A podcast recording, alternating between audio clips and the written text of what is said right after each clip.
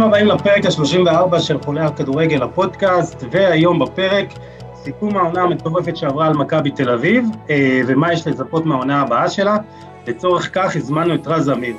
אה, רז, אה, סגן עורך ראשי בוואן, כתב מכבי תל אביב ושחרר הליגה האיטלקית והספרדית. רז, מה העניינים? בסדר גמור, מה שלומכם? מצוין, מה שלומך? הכל בסדר? כן, ימים עמוסים, אתה יודע, הליגה רק נגמרה, וכבר מתחילים, אה, אתה יודע, כל השמועות האלה, והמשאים ומתנים, ומי יבוא ומי לא יבוא, ואין באמת, אה, אין באמת פגרה, בוא נגיד ככה. כן. השחקנים בדובאי ואנחנו עובדים. אה, כן, זה היה אילת ועכשיו דובאי, אתה אומר. דובאי נראה כן. לי, אחי, כבר התרוקנה לגמרי מתושבים, כאילו. נו הנה, עכשיו יש שחקנים שרוצים ללכת לשחק שם, מי זה השחקן השני? כן, בן בסט, עדן בן בסט, כן. שאלה חשובה, רז. לא, אה, דובאי אה, מפוצצת, כן. כן, מה אתה אוהב לשדר יותר, ליגה איטלקית או ספרדית ככה, לפני שאנחנו מתחילים? אני חושב שאין אה, עוררין שהרמה בליגה הספרדית היא הרבה יותר גבוהה מבחינת סוג הכדורגל ורמת הכדורגל, אבל יש גם קבוצות מאוד ספציפיות באיטליה שזה תמיד כיף לשדר אותן, כמו אטלנטה אינטר של קונטה היה מאוד מעניין לשדר אותה ברוב המשחקים. יובה של גינו. יובה ממש לא. אה, לאציו גם היה מאוד כיף, צריך להגיד, אה, קבוצה של מעברים ברמה מאוד מאוד גבוהה. אה, אבל ברמת העיקרון, משחקים בליגה הספרדית, אתה יודע, אתה יכול לקבל משחק שהוא זניח, ולנסיה נגד אוססונה כזה, יהיה לך 4-4 פתאום עם כדורגל מסחרר. אז כן, אני עדיין, הלב שלי עדיין בספרד. את האמת, אה, אצלי זה קצת פחות, אצלי זה עכשיו כבר נוטה יותר לאיטלקית, אבל אה, נעשה את הפרק הזה על אה, ליגה כדורגל אירופאי. עשיתי עליך עבודה טובה, יוסי. כן, כן, גיל השפיע עליי בקטע הזה. אני לא, חושב, לא חשבתי שנתניה תיקח אליפות השנה, אבל... כן. גיל, מה קורה? אני בסדר. תשמע, עשינו, עשינו פרק מאוד מכובד על מכבי חיפה, ואתה יודע, אמרתי לעצמי, שמע, אי אפשר להתעלם מהעונה בכל זאת של מכבי תל אביב, שאתה יודע, בסופו של דבר היא זאת שעשתה, שהפכה את העונה הזאת ל... לכל כך מעניינת, לכל כך מותחת, אה, אתה יודע, למרות כל הדברים שהיא עברה, ואתה יודע, עוד נדבר על זה, אה, נשארה שם עד הסוף, סיימה את העונה בצורה מתוקה עם גביע, אתה יודע, בדרבי על הפועל תל אביב, עם כל הדרמה שהייתה שם, גם על זה נדבר. וחשוב, חשוב שנקדיש גם פרק למכבי תל אביב, כי מכבי תל אביב אומנם נידת האליפות, אבל היא כאן, והיא כאן בשביל להישאר. רז, איך אתה, איך אתה ראית את העונה של מכבי תל אביב? זה היה תהפוכות שהן אה, לא, לא רגילות לעונה אחת. קודם כל, אני חושב שצריך להתחיל את הדיבור על העונות של שתי הקבוצות האלה, לא רק של מכבי תל אביב, גם של מכבי חיפה, אה, בלהבהיר דבר שכנראה קצת ברח לאנשים או לא מדברים עליו מספיק. אה, העונה הזו היא חיבור של שתי עונות, אי אפשר לברוח מזה. אה, העונה שעברה נקטעה באמצע, ובעצם דחסו לנו אה, פלייאוף של העונה שעברה, פלוס משחקי, משחקי נבחרת של העונה הנוכחית, ועוד כל מיני מפעלים מיותרים לחלוטין, כמו הסופרקאפ וגביע הטוטו שיש בליגת העל. ובעצם דחסו את כל זה לפרק זמן מאוד מצומצם, זאת אומרת העונה שעברה נגמרה, היה בערך שבוע של הפסקה ומיד חזרו לעבוד, וזה לא באמת פגרה וזה לא באמת רציני. אז אה, קודם כל לשתי הקבוצות האלה מגיע כל הכבוד על מה שהן עשו, אה, לא מובן מאליו בכלל, העניין הזה. לגבי מכבי תל אביב, תשמעו, הנתונים היבשים הם משהו לא, לא רגיל, אנחנו מדברים פה על קבוצה ששיחקה אה, בישראל, כן? 57 משחקים בעונה הזו, יחד עם קמפיין אירופי, שהיה מאוד מכובד. אה, גם להגיע לפלייאוף אה, ליגת האלופות זה דבר שקבוצה ישראלית לא עשתה כבר כמה שנים טובות. אה, בעצם מאז שמכבי תל אביב עלתה לליגת האלופות אין שם נציגה, אבל גם לפלייאוף זה דבר שלא קרה הרבה זמן. אז קודם כל להגיע לש... קבוצה מאוד חזקה כמו זלצבורג, ובהרכב... שיחקה בלי 11 שחקנים שחלו בקורונה, וכל הסיפור הזה מסביב, נכון. אה, אבל עשתה את מה שהיא רצתה, וזה להבטיח שלב בתים אירופי, וגם את הכסף המאוד משמעותי של פלייאוף ליגת האלופות, שגם זה מאוד uh, רציני. ו-57 משחקים, תקשיבו, זה נתון שהוא מטורף, זה כמעט שתי עונות מלאות בתוך עונה אחת, ואם אני אחבר את העשרה משחקים של העונה שעברה, ואת העובדה שהיה פגרה של שבוע, אז אנחנו מדברים בעצם על, על שתי עונות שנדחסו לפרק זמן של משהו כמו עשרה חודשים, זה לא נורמלי בשום בשום מקום, אין לזה שום תקדים בשום מדינה אחרת, אה, וזה מטורף. אה, ולכן העונה של מכבי תל אביב היא לא עונה רגילה, היא עונה חריגה. אני חושב שהיא נפתחה בצורה מאוד טובה כמובן, גם בגלל הקמפיין האירופי, אבל גם כי הצליחו לקחת פה עוד שני תארים כבר בהתחלה, שזה גם אלוף האלופים וגם גביע הטוטו. תשמע, זה, זה מביא אותי באמת לשאלה הראשונה, רז. עבור המועדון. כן. כן. אני, אני אומר, בהתחלה באמת, כמו שאתה אומר, זה היה נראה די טוב עם דוניס. אתה יודע, התמהמהו קצת במינוי של המאמן, בסוף הביאו את דוניס, שאנשים שוכחים, אבל זה בן אדם שעשה כמה דברים בקריירה שלו לפני שהוא הגיע למכבי תל אביב, הוא לקח דאבל בקפריסין, הוא כבר העלה קבוצה לשלב הבתים של ליגת האלופות, והיה נראה באמת שה, שהניסיון שלו כן בא לידי ביטוי בצורה טובה, אז אתה יכול כן, להצביע... לכן אני אומר, הפתיחה הייתה טובה. לכן אני אומר, הפתיחה הייתה טובה, הנקודות המרכזיות שמכבי תל אביב הייתה צריכה לגעת בהן, היא נגעה בהן בהתחלה, וגם שני התארים האלה בהתחלה, זה היה איזשהו סימן של, של שקט. זה הכניס הרבה שקט למועדון כדי שיוכלו להתמקד באמת במשחקים באירופה, כי אנחנו יודעים אחרי איזה קיץ מכבי תל אביב בא, הסיפור של אה, עומר אצילי ודור מיכה, הפרידה מאנדרה ג'רלדש, מכבי נחלשה אה, בצורה מאוד משמעותית, ואת הזרים שלה היא צירפה כבר בסוף החלון. זאת אומרת, אה, מכבי פתחה את העונה בצורה נוראית, ואז השקט הזה של שני התארים, ודוניס שמגיע ופותח עם ניצחון ועוד ניצחון ועוד ניצחון, ומתקדמים שלבים בעצם אה, באירופה. סליחה שאני, סליחה שאני קוטע אותך רז, מה, מה שגם יכול להיות שקצת, אה, אני לא יודע אם חורה לי, אבל דוניס הגיע אחרי פתיחת העונה כבר, הוא לא עשה את ההכנה, אז יכול להיות... נכון, אבל לבן עמד על הקווים באלוף האלופים. כן, יכול להיות שזה משהו שגם אה, אולי אה, הוא נכנס ישר, תביא תוצאות. כאילו, לא היה לו את הזמן הכנה עם הקבוצה, לגבש את הסגל, לגבש את, אתה יודע, את הדינמיקה בתוך הקבוצה. יכול להיות שזה... אני מסכים איתך ש... כן. אני מסכים איתך שלא היה לו את הזמן, יחד עם זאת, גם לברק בכר לא באמת היה זמן. זאת אומרת, אה, לסיים עונה ותוך שבוע להתחיל עונה חדשה, כל ההכנה הזו שאתה מדבר עליה היא לא באמת אמיתית. אה, גם לברק בכר לקח זמן לגבש את מכבי חיפה, וראינו את זה תוך כדי העונה, כן, שהיא מתחברת לאט לאט.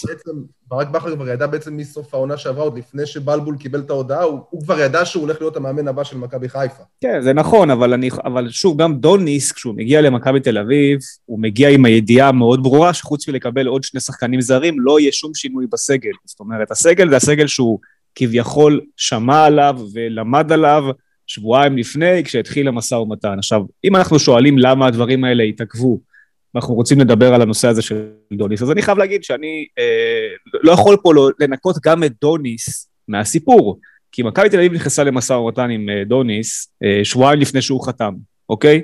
וכשהוא מקבל את ההצעה ממכבי תל אביב, הוא בעצמו מבקש לחכות עד סוף החודש, כי הוא רוצה חופש. הוא אמר, עברנו עונה לא פשוטה עם פנתנייקוס, אני רוצה גם שבוע בשביל עצמי. זאת אומרת, דוניס יכל להגיע לפני והוא בחר שלא. הוא העדיף את העוד כמה ימי מנוחה האלה, ואפשר גם להבין את זה, אבל אי אפשר לנקות אותו מכך שהוא לא היה פה מוקדם יותר. גם לו לא יש חלק בזה שהוא לא היה בישראל מוקדם יותר. עכשיו, כשדוניס עושה את מה שהוא עושה, הוא גם פותח למכבי דלת, לדבר עם עוד מאמנים. וזה גם גם אה, משהו שגרם לעיכוב. אה, ובוא נאמר, אלפרד סחודר, שהעוזר של קומן אה, בברצלונה, אם, אם הדברים היו מתנהלים בצורה טיפה יותר מהירה מהצד של מכבי תל אביב, יכול להיות שהוא לא הולך לברצלונה והוא מאמן מכבי תל אביב, אנחנו מדברים פה עכשיו על פודקאסט שונה לחלוטין. אה, ולכן יש הרבה דברים שהיו מאוד על, ה, על הקצה שם באותו רגע. אבל אני כן מסכים שלא לעשות הכנה עם קבוצה זה דבר שהוא לא הכי, אה, הוא לא לגיטימי והוא מן הסתם כן משפיע, ועדיין בסופו של יום, כשאתה מנתח את מכבי תל אביב תחת דוניס, ואתה אומר איפה, איפה הנפילה הייתה, איפה הוא נכשל, אז יש שתי נקודות מפתח. קודם כל, הנקודה הראשונה... כן. סליחה? לא, אני אומר, אתה, אתה מאוד קרוב, אתה מאוד קרוב לשחקנים, אתה חי את המועדון הזה, אתה מסקר אותו כבר המון שנים, אתה מכיר אותו מקרוב ובפנים. אה, מה, מה אתה שמעת בתקופה הזאת משחקנים, על האימונים, על היחס? זה, אז, אז אני אומר... מגיע אחרי, אחרי דמות שונה לחלוטין, אנטיתזה שלו כמו, כמו איביץ'. ברור. אז אני אומר, יש שתי נקודות מרכזיות שהובילו לכישלון של דוניס. הכישלון הראשון מוביל לכך שהוא שידר גם לשחקנים מהרגע הראשון שלו בעצם, קודם כל אירופה. קודם כל בואו נעלה לשלב בתים, אחרי זה נתרכז במה שקורה בליגה, גם אם ניפול פה ושם בהתחלה זה בסדר, העונה היא עונה ארוכה, אפשר לתקן. זו טעות, כי במכבי תל אביב אתה לא יכול לתת פתח להנחות. אתה לא יכול להגיד לשחקן, היום ביום חמישי תשקיע, ביום ראשון תיתן פחות. זה אף פעם לא עובד, ובטח במועדון כמו מכבי תל אביב, כשהם מרגישים שלא מחזיקים אותם קצר, השחקנים שם מתרופפים, וראינו את זה קורה עם, מאמנים קודמים גם. ו, וזו הנקודה הראשונה שבעייתית. הנקודה השנייה, שמאוד עבדה אה, לרעתו של דוניס, כי אמרת הוא הגיע כאנטיתזה לאיביץ' עם כדורגל שמח ודברים כאלה, אבל איביץ', מה שאפשר להגיד לזכותו בענק, איביץ' ידע באמת לשמור את כל השחקנים קרובים אליו, תחת הדיסטנס המאיים הזה של הסרבי הקשוח שרוצה לאכול לך את הראש, אבל ידע לשמור אותם באמת מאוד מאוד קרוב אליו, והם כיבדו אותו עד הסוף. כולם, בלי יוצא מן הכלל. דוניס יצא למשחק נגד ויה ריאל. אם אתם זוכרים, שלב בתים, גשם מטורף, מבול, משחק שמתחיל בשעה וחצי איחור. יצא למשחק הזה מול ויה ריאל, דוניס באיזשהו מקום זרק את המשחק הזה לפח. הוא אמר מראש, אין לי פה סיכוי לנצח, כבר איבדתי הרבה נקודות בליגה, זה יותר חשוב לי שנבוא עכשיו ו... ו... ונעשה את העבודה בליגה קודם כל, אחרי זה. ומכבי מתפרקת 4-0 ונראית מביך. הופעה באמת מביכה של מכבי תל אביב. ודוניס באיזשהו מקום, לא רק שהוא זורק את המשחק, בסיום אותו משחק הוא זורק את כל מי שפתח בהרכב. עכשיו, כל מי שפתח בהרכב באותה התמודדות, היו שחקנים מחליפים, למעט שלושה. היו שמונה שחקנים שבדרך כלל לא מקבלים מקום בהרכב מאז שדוניס הגיע. נגמר המשחק, ומה הוא אומר החוצה אה, לתקשורת, וצריך להגיד, גם אין באמת תקשורת, אנחנו בתקופת קורונה, המראיין זה עופר רונן, דובר הקבוצה, ששואל שאלה מאוד מאוד טריוויאלית ומקבל תשובה, ואז מפיץ אותה דרך הוואטסאפ. הוא שואל אותו, מה אתה אומר על ההופעה שלכם? זה בעצם שאלה כזאת כללית, ודוניס, אה, בתשובה לזה, אה, עונה לו, אה, אין מה לעשות, היום שיחקתי עם הרכב שני, עם שחקנים שלא משחקים בדרך כלל, זו התוצאה. הוא בעצם זרק מתחת לאוטובוס את כל מי שלא שיחק תחת דוניס עד לאותו רגע, זה הרגע שבו הוא מאבד את חדר ההלבשה, וזה הרגע שבו בעצם מתחיל שעון החול של דוניס. עכשיו שאלת אותי מה אמרו לי השחקנים. אני לא רוצה, אתה יודע, אני לא אוהב לשים לעצמי כתרים, אבל הביקורת על דוניס, ומי שעוקב אחרי הכתבות שלי בוואן, החלה כבר אחרי המחזור השני מול בני יהודה. אם אתם זוכרים, או אם אתם לא זוכרים, הייתה לי ידיעה מאוד חריפה נגד אוניס, עם ציטוטים של שני שחקנים מאוד בכירים במועדון, שיצאו בצורה מאוד קשה, גם נגד רמת האימונים שלו, אבל בעיקר אה, על רמת הבחירות הטקטיות שהוא עושה תוך כדי משחק, שזה אומר גם הרכבים וגם איך שהוא מגיב למשחק. אה, ומאותו מחזור שני מול בני יהודה ועד היום שהוא פוטר, הייתי היחיד שלא הפסיק לפמפם, אה, בלי הפסקה, שהאיש הזה לא, לא מחליק בחדר ההלבשה, הוא לא עובר טוב במכבי תל אביב, והוא לא ראוי לאמן את מכבי תל אביב, כי הוא באמת מקריס אותה שלב אחרי שלב אחרי שלב, אה, והדבר שהכי בלט, וגם השחקנים מאוד לא אהבו, זו העובדה שהיה בעצם בלגן מוחלט אצל דוניס, היה כאוס מוחלט, הוא אימן אותם ברמה מאוד נמוכה, וכשמגיעים למשחק עצמו, מעבר להרכבים לא נכונים, הדבר שהכי בלט אצל דוניס זה שאם הוא לא עושה בלגן במחצית, ומוציא פתאום שלושה שחקנים ומחליף טקטיקה, הקבוצה לא, הקבוצה לא קמה בעצם. היא פותחת את כל המשחקים חלש מאוד, לא מפוקסת, סופגת גולים, מחצית שנייה יש בלאגן מטורף על הדשא, היריבה נלחצת כי פתאום רואה גם את שכטר, גם את בן חיים, גם את דן ביטון, גם את זה, גם את זה, גם את זה, הדשא, היא לא מבינה מה קורה, היא נלחצת, ומכבי חוזרת ככה למשחק בחסות הבלאגן,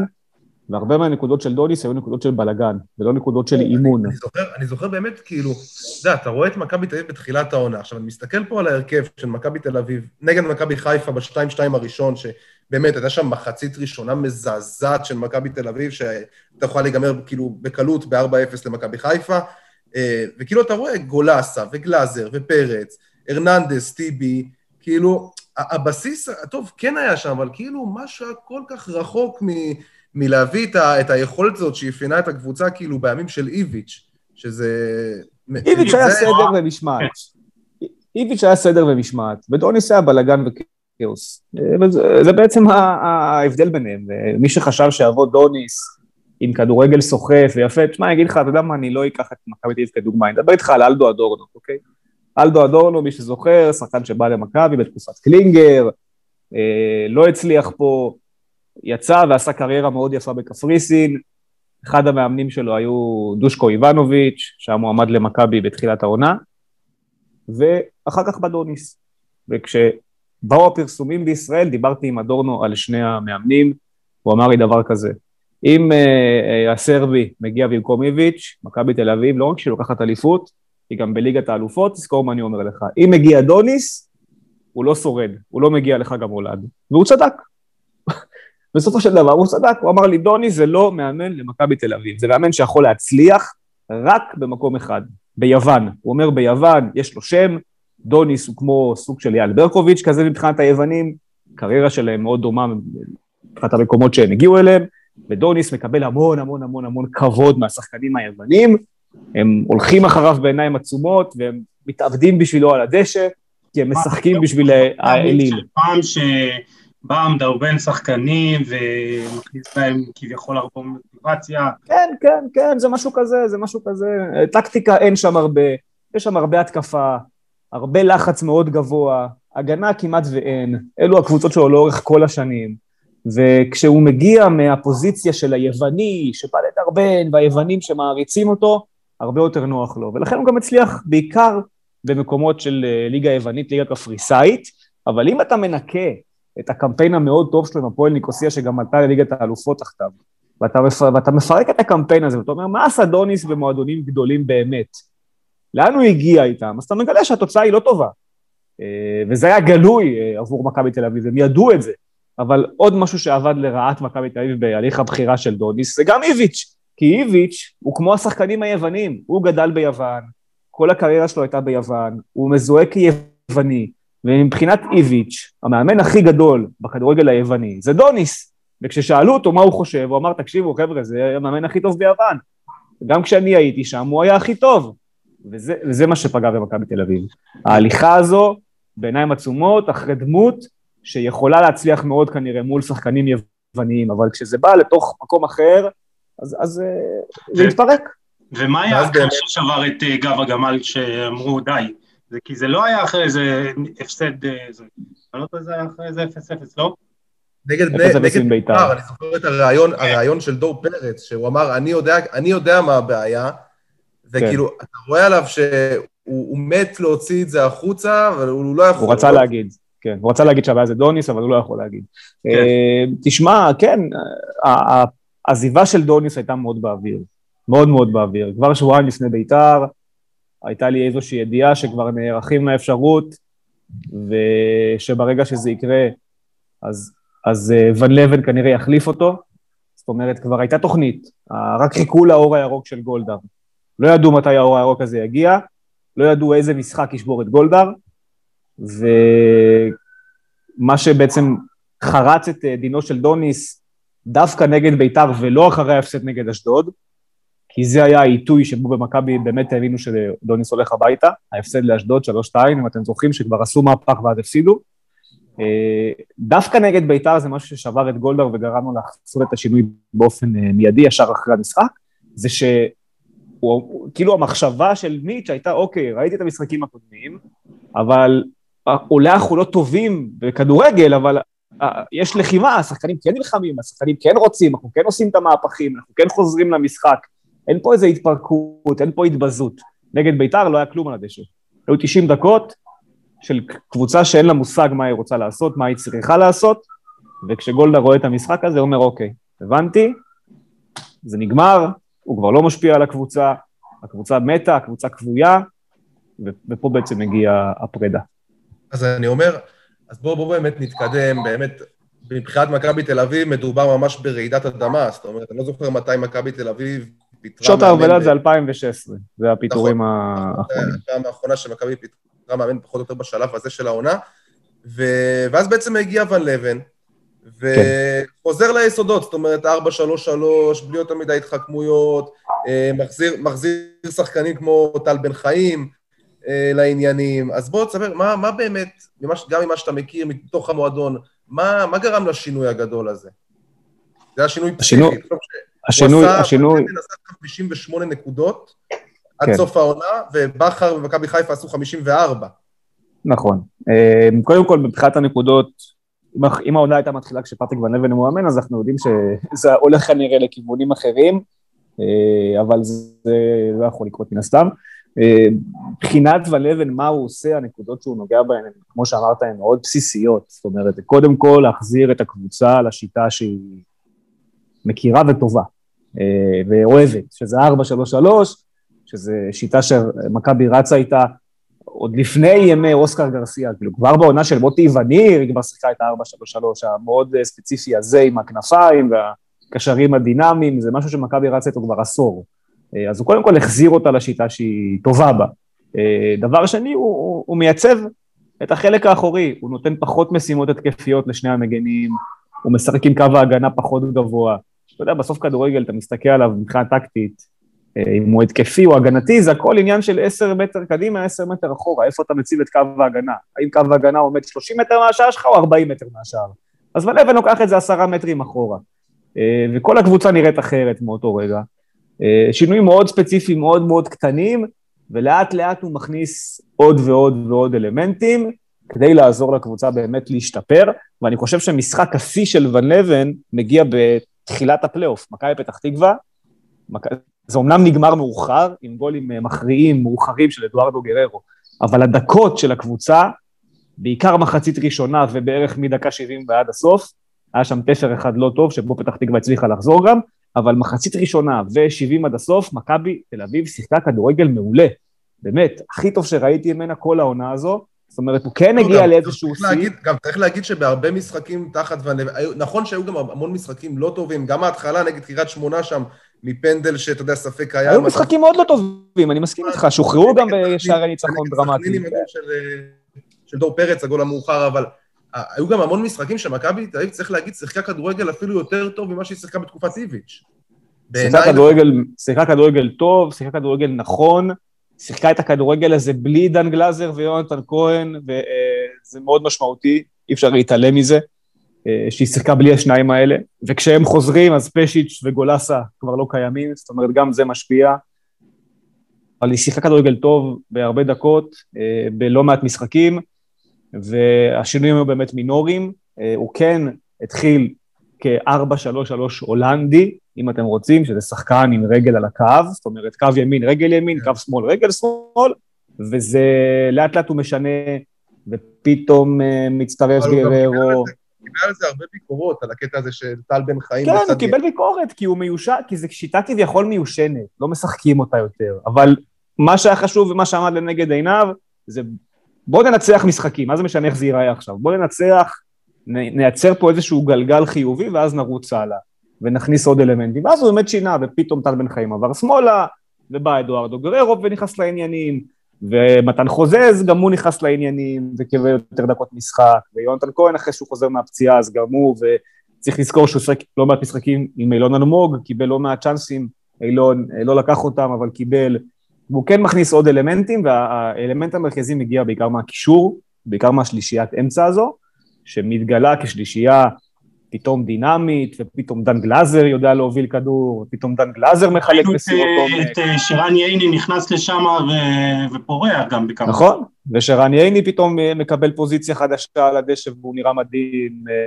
אחרי עונה קטסטרופלית, אולי הכי גרועה שלו כשחקן מכבי תל אביב. זהו, זאת בעיניי הברקה, זאת חתיכת הברקה, ייני כן.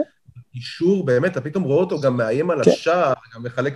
וגולסה, שהיה פנטסטי, ואבי ריקנד שהוא נפצע, שגם היה טוב מאוד, ופתאום, ועדן קרצב שעולה מול פתח תקווה ושם גול ניצחון במושבה, ובאו הרבה דברים שגם עבדו לו, זאת אומרת, גם היה לו הרבה מזל, אי אפשר, אי אפשר להגיד שלא היה לו מזל, אתה יודע, הוא מכניס את קרצב במחצית מול פתח תקווה, דקה אחרי זה, דקה 46, כדור חוזר, בום, בועט פנימה, אתה יודע, זה דברים שהם לא רגילים, אדוארדו גררו עולה בסמי עופר, פאק, שתי דקות עוברות, גול.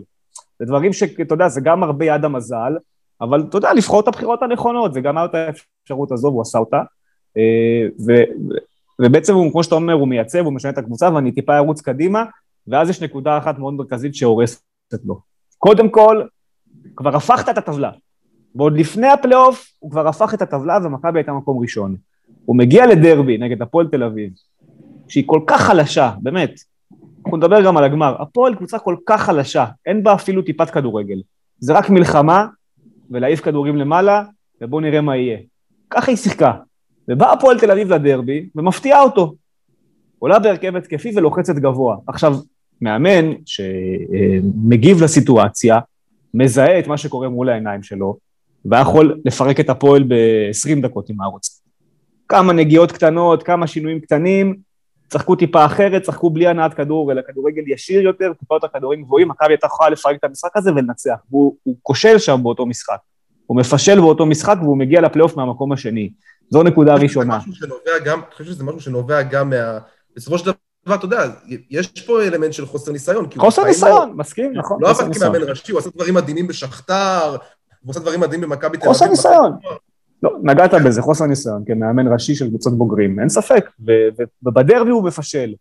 ונקודה שנייה שהורסת לו, זה אייל גולסה. אייל גולסה יוצא לנבחרת ישראל, אחרי שהעונה הסדירה נגמרת, ולא חוזר בעצם. לא חזר אייל גולסה. זו הנקודה שהרסה למכבי תל אביב, בעיניי לפחות, את האליפות. כי אם גולסה אה, כאן וכשיר ביכולת שלפני שהוא נעצר עם אותה פציעת נבחרת, מכבי תל אביב הייתה מנצחת גם את אשדוד וגם את קריית שמונה. הוא לא היה מאבד את הכדור לעומר אצילי שם.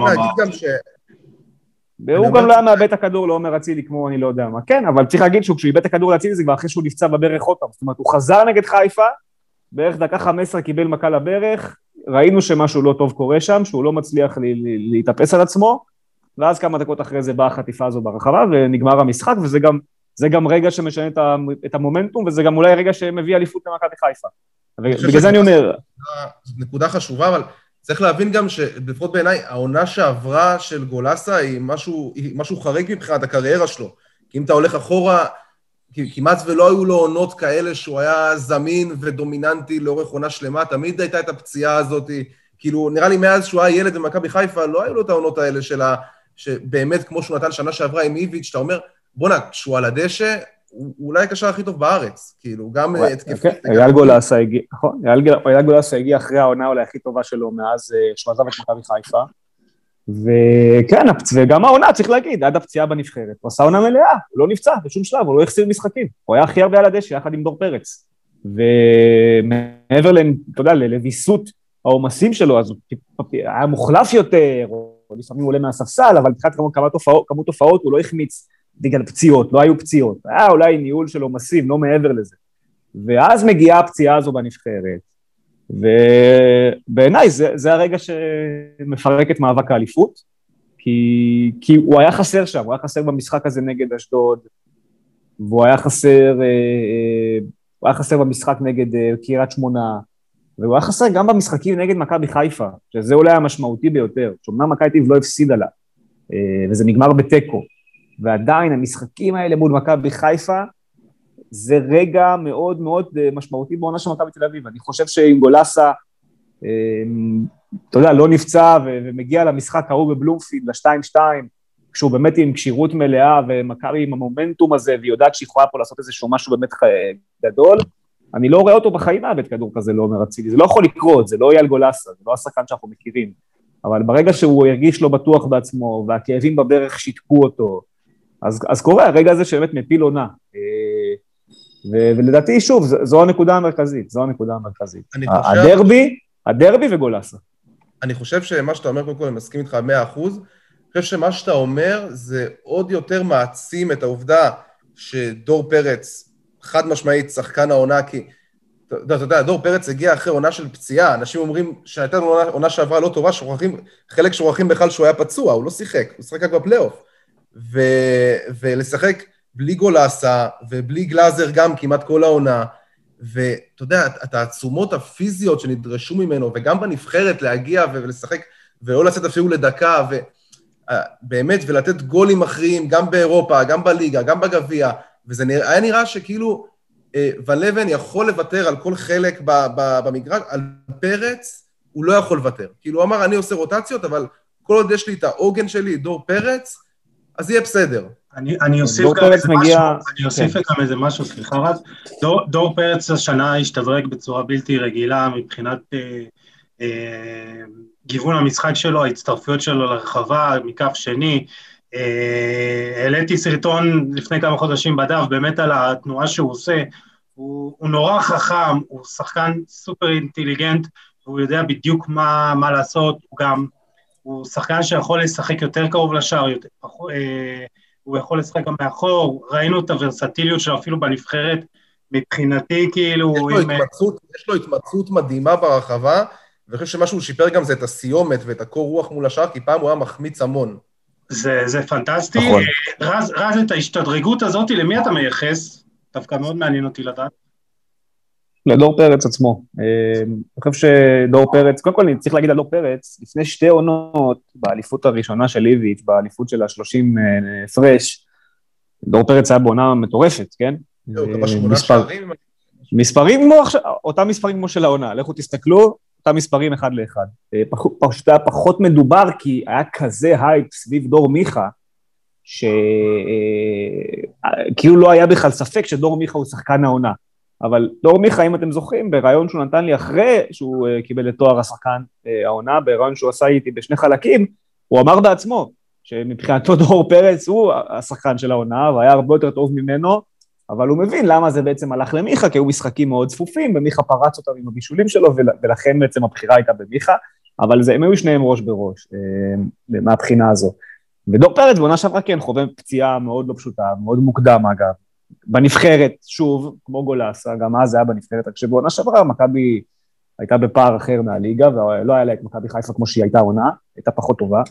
אה, ודור פרץ העונה, קודם כל צריך להגיד לו כל הכבוד על השיקום שהוא עשה, טס למרפאה מיוחדת בלונדון, וניתק את עצמו מהכל, ושיקום מאוד אינטנסיבי, לפציעה מאוד מאוד לא פשוטה, שהרבה שחקנים הולכים ממנה לניתוח ולא חוזרים. אה, תסתכלו על אוסמן דמבלה של ברצלונה, זו אותה הפציעה, תסתכלו על ניקוליץ' של מכבי תל אביב, זו אותה הפציעה. והוא חזר, והוא חזר עוד יותר טוב. הוא חזר מדהים, הוא חזר מדהים. אה, וכן, אני, אני אומר שזה לגמרי דור פרץ. אה, זה לגמרי דור פרץ, כי זה לא שאיביץ' אמר לו, אל תעלה לרחבה. וזה לא שאיביץ' אמר לו, אל תפקיע גולים. זה פשוט עניין של השחקן, של, של לדעת אה, לשלוט טוב בגוף שלו, ומתי, ומתי להצטרף, ואיך לעלות. וכן, גם החדות הזו מול השאר, שלא הייתה לו אה, אולי תמיד בקריירה, ופתאום העונה היא נכנסה יותר לעומק, והוא גם, הוא עבד על דברים, הוא עבד על דברים מאוד ספציפיים, כמו מסירות, חילק העונה מסירות ברמה מאוד גבוהה. אה, באמת שינה את, שינה את המקצבים שלו, הוא משנה קצב תוך כדי משחק ברמה מאוד מאוד גבוהה, בשביל קשר אמצע, בטח ברמת הכדורגל הישראלי. אה, וכן, אני, אני זוקף את זה לדור פרץ. זאת אומרת, אה, אם אתה רוצה שאני אגיד לך את מי פטריק ונובן שיפר, אני לא אגיד שזה דור פרץ, אני אגיד שזה אדוארדו גררו, שזה, כן. שזה דן גלאזר של, של סוף העונה, שעשה דברים מדהימים, וזה שבלטקסה שהוא שיפר, אבל לא דור פרץ, דור פרץ זה לגמרי... אפשר בכל זאת להתעכב עוד רגע על דור פרץ, כי, תשמע, אם אני כאילו עכשיו, אתה יודע, נכנס לנעליים של אה, סקאוט, לא יודע, של קבוצה בבונדסליגה, או אפילו תרד יותר למטה, לא יודע, בבלגיה או משהו כזה, אני אומר לעצמי, אוקיי, כאילו, יש פה שחקן שהוא בן 26, הוא שחקן חופשי, הוא כאילו, מה, איך, איך זה קרה? איך, מה, משהו פה לא, משהו פה לא מסתדר לי, כאילו, הוא בעייתי, הוא מה, יש פה אותיות קטנות ש, שצריך, ו, ווואלה, אין. אז איך באמת, כאילו, גם בחור מדהים, וגם מקצוען, וגם, אה, אתה יודע... מה השאלה, איך הוא לא חתם עדיין באירופה? איך, איך, איך בעצם אה, קרה שהוא שחקן חופשי? אה, איך קרה שהוא שחקן חופשי? קודם כל, אה, נחלק את זה לשתיים, לשניים. סיבה אחת שהוא עדיין שחקן חופשי, זו הפציעה שהוא חווה בתחילת העונה שעברה. צריך לזכור שהפציעה הזו מתרחשת באוקטובר, בשלב מאוד מוקדם של העונה, וזו פציעה לא קלה, שאתה לא יודע איך הוא חוזר ממנה, אם חוזר ממנה, כמה ניתוחים הוא אה, יצטרך לעשות אחר כך, האם השיקום יצליח או לא יצליח, היה הרבה חוסר ודאות לגבי הנושא הזה, והפציעה עצרה את השיחות על החוזה. אה, זה מתחיל, זה מתחיל מכאן. אה, ואז באה הקורונה, והקורונה טרפה את, ה, את הקלפים, הקורונה טרפה את הקלפים. מה שמיץ' גולדהר חשב בחודש מרץ של 2020, זה לא מה שמיץ' גולדהר חשב במרץ של 2021. ואם ב, ב, לפני שלושה חודשים הוא היה מוכן לשבת על חוזה ארוך טווח עם דור פרץ, אז ב-2020 זה היה, אתה יודע, אין כדורגל עכשיו. הוא רק חזר מפציעה, לא הולכים לשחק בקרוב, אז אין סיבה עכשיו להתחיל להחתים שחקנים על חוזים. בטח לא אחרי שכולם קיצצו ב-50 אחוז. ואז נוצר התפר הזה שאתה אומר לעצמך, היום, כאילו, מה עשיתם? איך, איך גרמתם לזה לקרות? אבל זה מה שקרה. אה, האם זו פשלה ניהולית? כן. האם אפשר היה לחזות את זה, שזה מה שיקרה עם דור פרץ אחרי שהוא מחלים? ברור שלא. אבל התזה הזו שחרוטה, אתה יודע, בקריית שלום, באותיות אה, מאוד בוהקות מאז שהגיע אה, ג'ורדי קרויף, זה שלא נותנים לישראלים הכי טובים ללכת. במכבי תל אביב, בשלוש שנים האחרונות, נתנה לאלי דסה ללכת בלי חוזה, שחררה את מיכה ואצילי על פרשת הקטינות, ועלולה בסיכויים מאוד גבוהים לאבד את דור פרץ בחינם. אה, ופה לא, מדובר... מבחינת, מבחינת ההצעות, כאילו אירופה, איפה, איפה, זה, איפה זה עומד כרגע? אז, אז אני יכול להגיד שלזכותו של דור פרץ ייאמר שהוא לא מחפש לצאת בכל מחיר, והוא כן רוצה את הדברים הנכונים עבורו. אה, זאת אומרת, אם אלי דסה נגיד היה כל כך נחוש לצאת לאירופה, שזה גם אומר, אוקיי, אני אקח קבוצה שהיא מקום חמישי-שישי בהולנד, רק תנו לי לצאת, אני רוצה, אני רוצה את זה בשביל עצמי. זהו, אז פרץ לא יצא לקבוצה כזאת מהסוג הזה? אז לא, לא, הוא לא ילך לקבוצה, לא, הוא לא ילך לקבוצה כזאת. בונדסליגה, לאיזה ליגה הוא מכוון? קודם כל הוא מכוון למקומות שאין בהם גילוי אנטישמיות. ואני חייב להגיד לכם שצרפת נגיד ירדה מהפרק מאוד מוקדם בגלל הסיפור הזה. אה, הוא מאוד חשש ללכת לצרפת. אה, זה, זה נפסל על הדברים האלה. אה, ליגה הולנדית, אם זה לא מקומות 1-2, שזה אומר אייקס, פס ו... הוא לא ילך. אין לו מה לחפש שם בעיניו, לא כלכלית ולא מקצועית. עכשיו אם מדברים על הליגות הגדולות, אז צריך להגיד שהיום בעצם נפתח, נפתח לו איזשהו חלון הזדמנויות מאוד מעניין, גם בספרד, גם באיטליה, הוא לא נחשב שם כזר, אז, אז זה משהו שיכול לשחק לטובתו, ובליגות שהן לא גדולות, אז מאוד חשוב לו שזה יהיה קבוצה בליגת האלופות. זאת אומרת, אה, אם, אם פורטוגל, אז מישהי שהיא בליגת האלופות, או כן. עם סיכויים מאוד... זה קלאב ברוז' כזאת.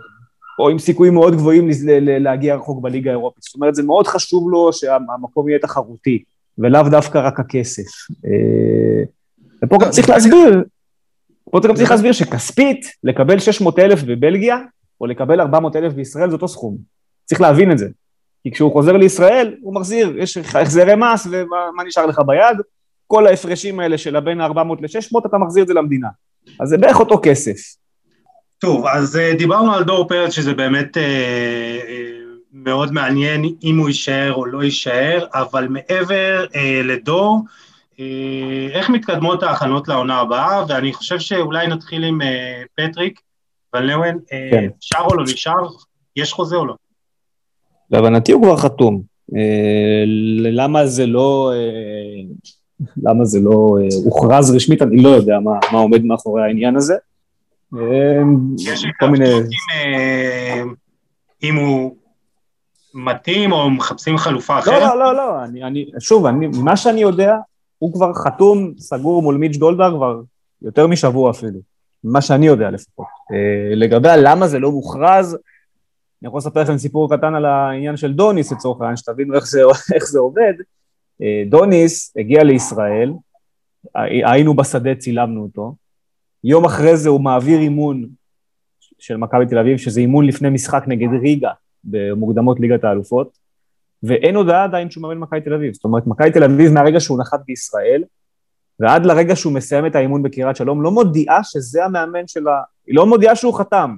והסיבה שהיא לא מודיעה, וההודעה אגב הגיעה בבוקר שאחרי, זאת אומרת, בבוקר המשחק מבשרים שזה מאמן מכבי תל אביב, הסיבה שזה קרה, זה שמיץ' גולדהר התעקש שהוא רוצה להקליט אה, סרטון וידאו שלו מציג את דוניס, ובסרטון גם פונה ישירות אל הקהל בכמה מילים. אה, זאת אומרת, זה היה מאוד חשוב. הוא אמר, עד שאני לא מעביר לכם את הסרטון, אתם לא מוציאים הודעה. גם ככה התקשורת כבר אה, רשמה, מה זה, מה זה משנה עכשיו? אז יכול להיות שזה... שעות לצלם סרטון? משהו כזה, כן, משהו כזה. זה כמו שברצלונה עשתה לנו עם הגוורו קצת, שעשתה את ה... הם קיבלו את הסרטון, אה, אני יכול להגיד לך, בשעות הלילה של אותו... אה, אה. של אחרי שהאימון. זאת אומרת, כמה שעות אחרי האימון הוא העביר את הסרטון. אז זה, זה טוב שדווקא פתחת עם זה, עם הסיפור הזה. זה מתקשר לאיזו שאלה שרציתי לשאול אותך על ההתחלה, אבל זה הרמת דווקא להנחתה פה. איך זה להיות כתב לענייני מכבי תל אביב? כי אני יודע שזה לא תמיד אה, מועדון שהוא אה, פתוח לתקשורת, אה, אפילו זה, זה מזכיר לי את הרעיון ש... אופירה וברקו עשו עם דן גלאזר ממש לפני איזה שבוע, וכאילו, שאלו אותו, מה התפקיד של ברק יצחקי, כאילו, מה הוא? ואז דן עושה להם, הוא מנהל מקצועי, ואז ברקו אומר, מה, באמת, כאילו, מתי, מי, מי אמר, מתי, למה, כאילו... נכון. יש משהו נכון. די שהוא כזה מעומעם במועדון, אז איך זה התחיל מתקופת ג'ורדי שכזה אין, אה, כאילו... לא, לא, אני חייב להגיד לכם שדווקא אצל ג'ורדי, אצל ג'ורדי בניגוד לתדמית ולמה שנהוג לחשוב, היית, הייתה הרבה יותר פתיחות עם, אה, עם תקשורת. אה, היינו הרבה יותר נוכחים במתחם עצמו. ברור שתקופת הקורונה לא אפשרה את זה, אבל היינו הרבה יותר נוכחים במתחם עצמו, והייתה גישה ללא מעט שיחות אוף רקורד עם ג'ורדי עצמו, זאת אומרת, הרבה אני יכול להגיד את זה היום, כן? אבל הרבה ידיעות שראיתם עולות בשוטף במהלך השבוע, ידיעות שבאו מהפה של ג'ורדי, פשוט באוף רקורד, אה, מין שיחות רקע כאלה, שיחות חתך, וזה אה, כן דברים שמכבי הייתה מאוד נגישה לתקשורת, למרות מה שאתם חושבים. אה, והיה לה נוח גם באיזשהו מקום שיחשבו שהיא לא נגישה לתקשורת. אחרי שג'ורדי הולך, זה רק הלך והחמיר. זאת אומרת, כבר אצל ג'ורדי היה מאוד מאוד קשה. אין ספק, לא קל. לסכם את מכבי תל אביב, זו היום הקבוצה, באמת, הכי קשה לסיקור שיש. קודם כל, כי רוב התקשורת נעשית באנגלית. ומי שאין לו את השליטה באנגלית, הוא הולך לאיבוד במכבי תל אביב, כעיתונאי.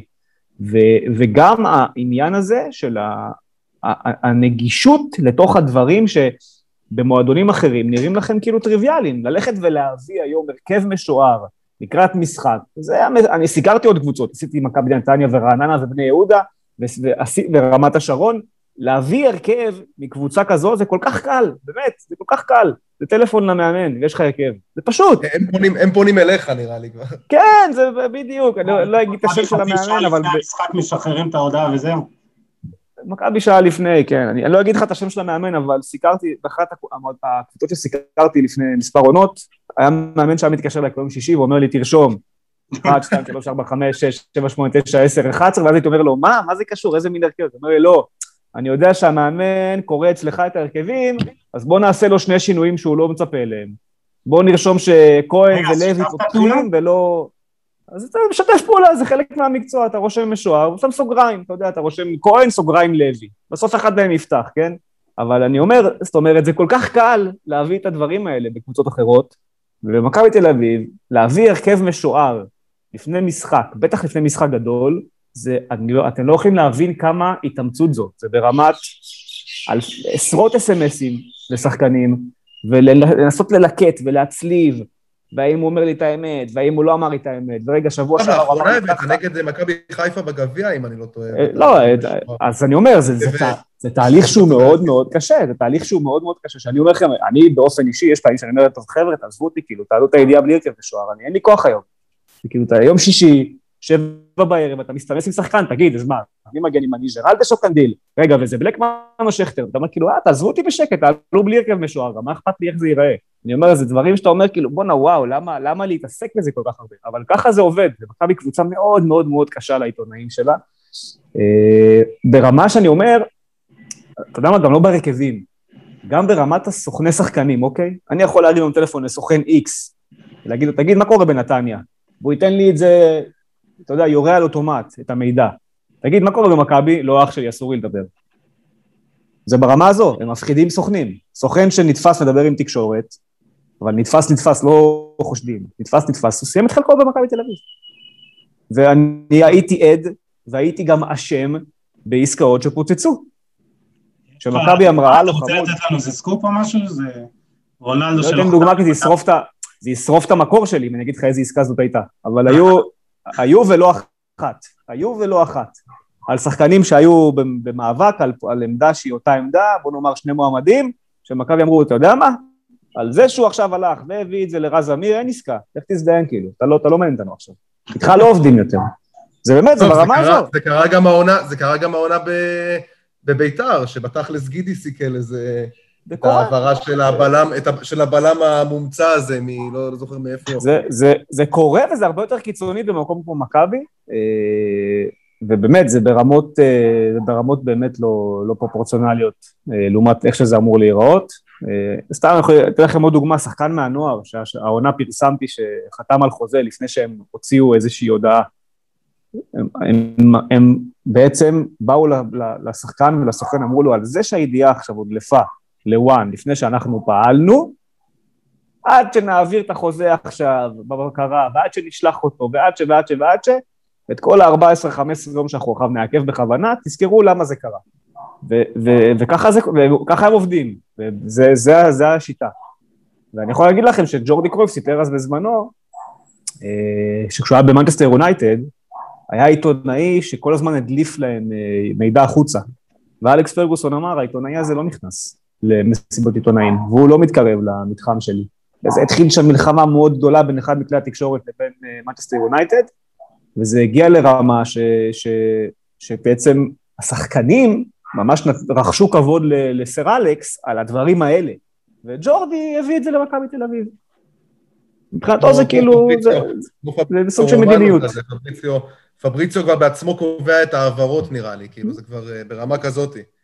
כן. אדם אה, נמצא בחדרה הלבשה. אז במכבי תל אביב שלפני כמה עונות זה לא היה עובר, אנחנו כן מצליחים להוציא יותר שמות, בטח כשזה קורה בתוך ישראל, אז זה יותר נוח אה, להביא את המידע. אבל אה, אני יכול להגיד לכם שבעסקאות מורכבות, כשמכבי שמה לב ליותר מדי אה, דברים שדורסים החוצה, לפרטי מידע שיוצאים החוצה, זה כן, זה מוריד להם מאוד מהשחקן, ואם הם לא צריכים אותו באמת בטירוף, זה יגרום להם אה, לחשוב שנית. אפרופו דור היה לו בתמונה עם הזה, במלון? לא, בדיוק, נגעת בנקודה. כמו זה, כמו זה. זה הסיבה שדור אלו לא במכבי תל אביב, בואו נגיד את האמת. זו הסיבה שהוא לא במועדון. הבן אדם בא, הוא לא חתם על חוזה עדיין, עשה מה שעשה. אמרו, אמר ג'ק אנגלידיס ומיץ' גולדר למכבי, שומעים חמודים, האיש הזה עולה על מטוס, והוא לא, לא משחק פה יותר, תמצאו פתרון אחר. הוא לא יהיה פה. בוא, בוא, בוא נתקדם קצת באמת אה, שחקנים אה, אחרים שאמורים כן. לחתום במכבי, או שיהיו במכבי. זהו. בעונה הבאה, הסגל הקיים, רכש, מה, מה חדש? רגע, שנייה, לפני שרז עונה, רק אותי, אותי כן. מעניין, סליחה שאני, אותי מעניין באמת ההחלטה אה, להאריך את החוזה של טל בן חיים. אני לא כל כך מבין על סמך מה, אז אם תוכל לתת לנו ככה הסבר לזה, זה, זה יהיה טוב. אז בואו נחלק את התשובה, נתחיל מיוסי, מה שהוא אומר, קודם כל צריך לזכור שבמכבי יש אה, רשימה מכובדת של שחקנים שסיימו חוזה בכלל, שזה הנריק סבורית וזה דור פרץ שכבר נגענו בו, וזה גם אבי ריקן, אה, וזה איתי שכטר, וזה ניק בלקמן, וזה אלכסנדר פשיץ', וזה גם דן ביטון, וזה גם דניאל טננבאום. זו הרשימה של השחקנים שאין להם חוזה נכון לשעה זו. אה, ואיתן טיבי, סליחה, שכחתי אותו. זה הרכב שלם. זה הרכב, יפה. אז מול טננבאום ומול איתן טיבי יש כבר שיחות על חוזה ויש הצעה על השולחן, ואני משער שעד לפתיחת האימונים הם כבר יהיו חתומים והכל יהיה בסדר. אה, ריקן שכטר לא קיבלו הצעות, אז נכון להקלטת הפודקאסט, אה, שמיני ביוני בשעה 2:55, שניהם לא שחקני מכבי תל אביב. אני שמעתי את שכטר אומר שהוא כנראה סיים ממכבי תל אביב. מה שמעת? לא, אני אומר ששכטר אמר שהוא כנראה סיים במכבי תל אביב. כן, כן, שכטר, שכטר זה, כן, גם ריקן, זה, זה די ברור שכל עוד זה לא קרה עד עכשיו משהו. שניהם בדרך לביתר נראה לך? ריקן יותר אה, ביתר. שכטר כנראה באר שבע. אה, טל בן חיים היה חלק מרשימת שחקנים שסיימו חוזה, והייתה בעצם אופציה לחדש את, ה, את החוזה, אה, בתנאים שנקבעו מראש בהסכם בין הצדדים. טל בן חיים היה בעונה לא טובה, מאוד לא טובה. אה, יחד עם זאת, כשמסתכלים על מאגר שחקני הכנף של מכבי תל אביב, לעונה הקרובה, מוסיפים פנימה את האפשרות המאוד ריאלית שיונתן כהן יימכר בקיץ הזה, כי הוא רוצה לצאת ומכבי מבינה שהיא כבר לא יכולה להמשיך עם להחזיק שחקנים בכוח, כי אז הם עוזבים אותה בחינם בסוף חוזה.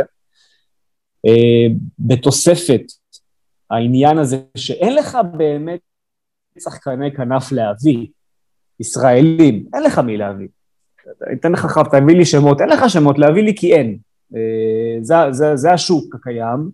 לא, עכשיו מדברים אה, נגיד על דין, על דין דוד, ואולי לשחק... דין דוד זה חלוץ.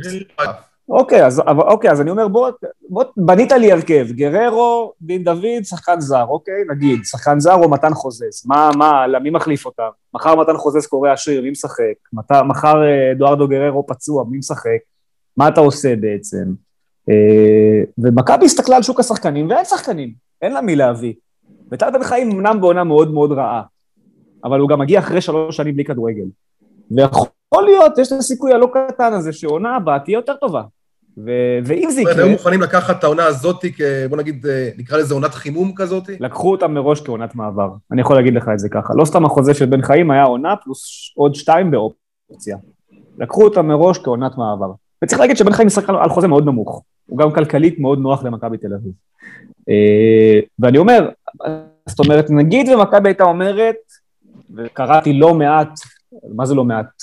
עשרות אם לא מאות תגובות נגד ההחתמה הזו, אוקיי? של אוהדים. אם מכבי תל אביב הייתה אומרת, טל בן חיים, שומע, נתנו לזה צ'אנס והיית בעונה לא טובה, בוא ניפרד. טל בן חיים היה הולך לביתר או להפועל באר שבע ומתפוצץ בעונה הבאה עם איזה שבעה שערים, שמונה שערים ועוד אה, שמונה בישולים. מה, איך, מה הייתה אומרת מכבי תל אביב באותו רגע? איך היא הייתה נראית? זאת אומרת, לא יש פה לא גם את העניין הזה. אני חושב שהיו באים. היו, היו באים, בטח שהיו באים. אה, קודם כל, קל מאוד לשכוח אה, מה אמרת לפני ארבעה ימים, בטח כשאתה אוהד. או פרשן, אה, וברור שהיו אומרים, כי, כי בסוף אתה, אתה, אתה יודע, אתה, אתה, אתה בן חיים כשהוא טוב, אין כזה שחקן בישראל. אין כזה שחקן בישראל. אז המהירות שלו טיפה הלכה לאיבוד, אבל הוא עדיין... אבל המהירות היה הכלי המרכזי, אתה מבין? ברגע שהוא איבד את זה, אז אתה אומר... המהירות הייתה הכלי המרכזי, זה נכון, ועדיין יכול מאוד להיות שאם הוא יתחיל את העונה הבאה כמו שצריך, ועכשיו יש לו פגרה מאוד ארוכה, והוא הסיר את החלודה הזו לאורך השנה, יכול להיות שכשחקן משלים, הוא ידע בעונה הבאה לתת למכבי תל אביב את מה ששכטר נתן לה בשלוש שנים האחרונות. ואם הוא יצליח לעשות את זה, אז זו החתמה מדהימה עבור מכבי תל אביב. ואם הוא לא יצליח לעשות את זה, אז בעונה הבאה הם ייפרדו.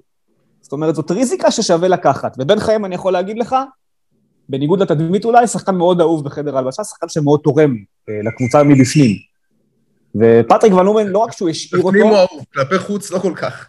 כלפי כאילו- חוץ, נכון, כלפי חוץ הוא לא, אף אחד לא אוהב אותו בחוץ, מהשחקנים היריבים, אתה יודע, אבל. בסדר, זה טל בן חיים אה, דואג לטפח את התדמית הזו פעם, כל פעם מחדש, אה, במעשיו, אבל הוא שחקן בתוך מכבי תל מאוד מוערך, מאוד אהוב, מאוד אה, מחזיקים ממנו, ככלי שעוזר למועדון, ואני אומר, אם הוא הצליח לעשות למכבי את מה ששכטר עשה לה בשלוש שנים האחרונות, וגם שכטר הגיע למכבי עם הטיקט הזה של שחקן גמור, הלכה לו המהירות, הוא כבר לא טוב, הוא בירידה, ותראו מה הוא עשה וכמה הוא היה משמעותי גם באליפות וגם בגביע הזה.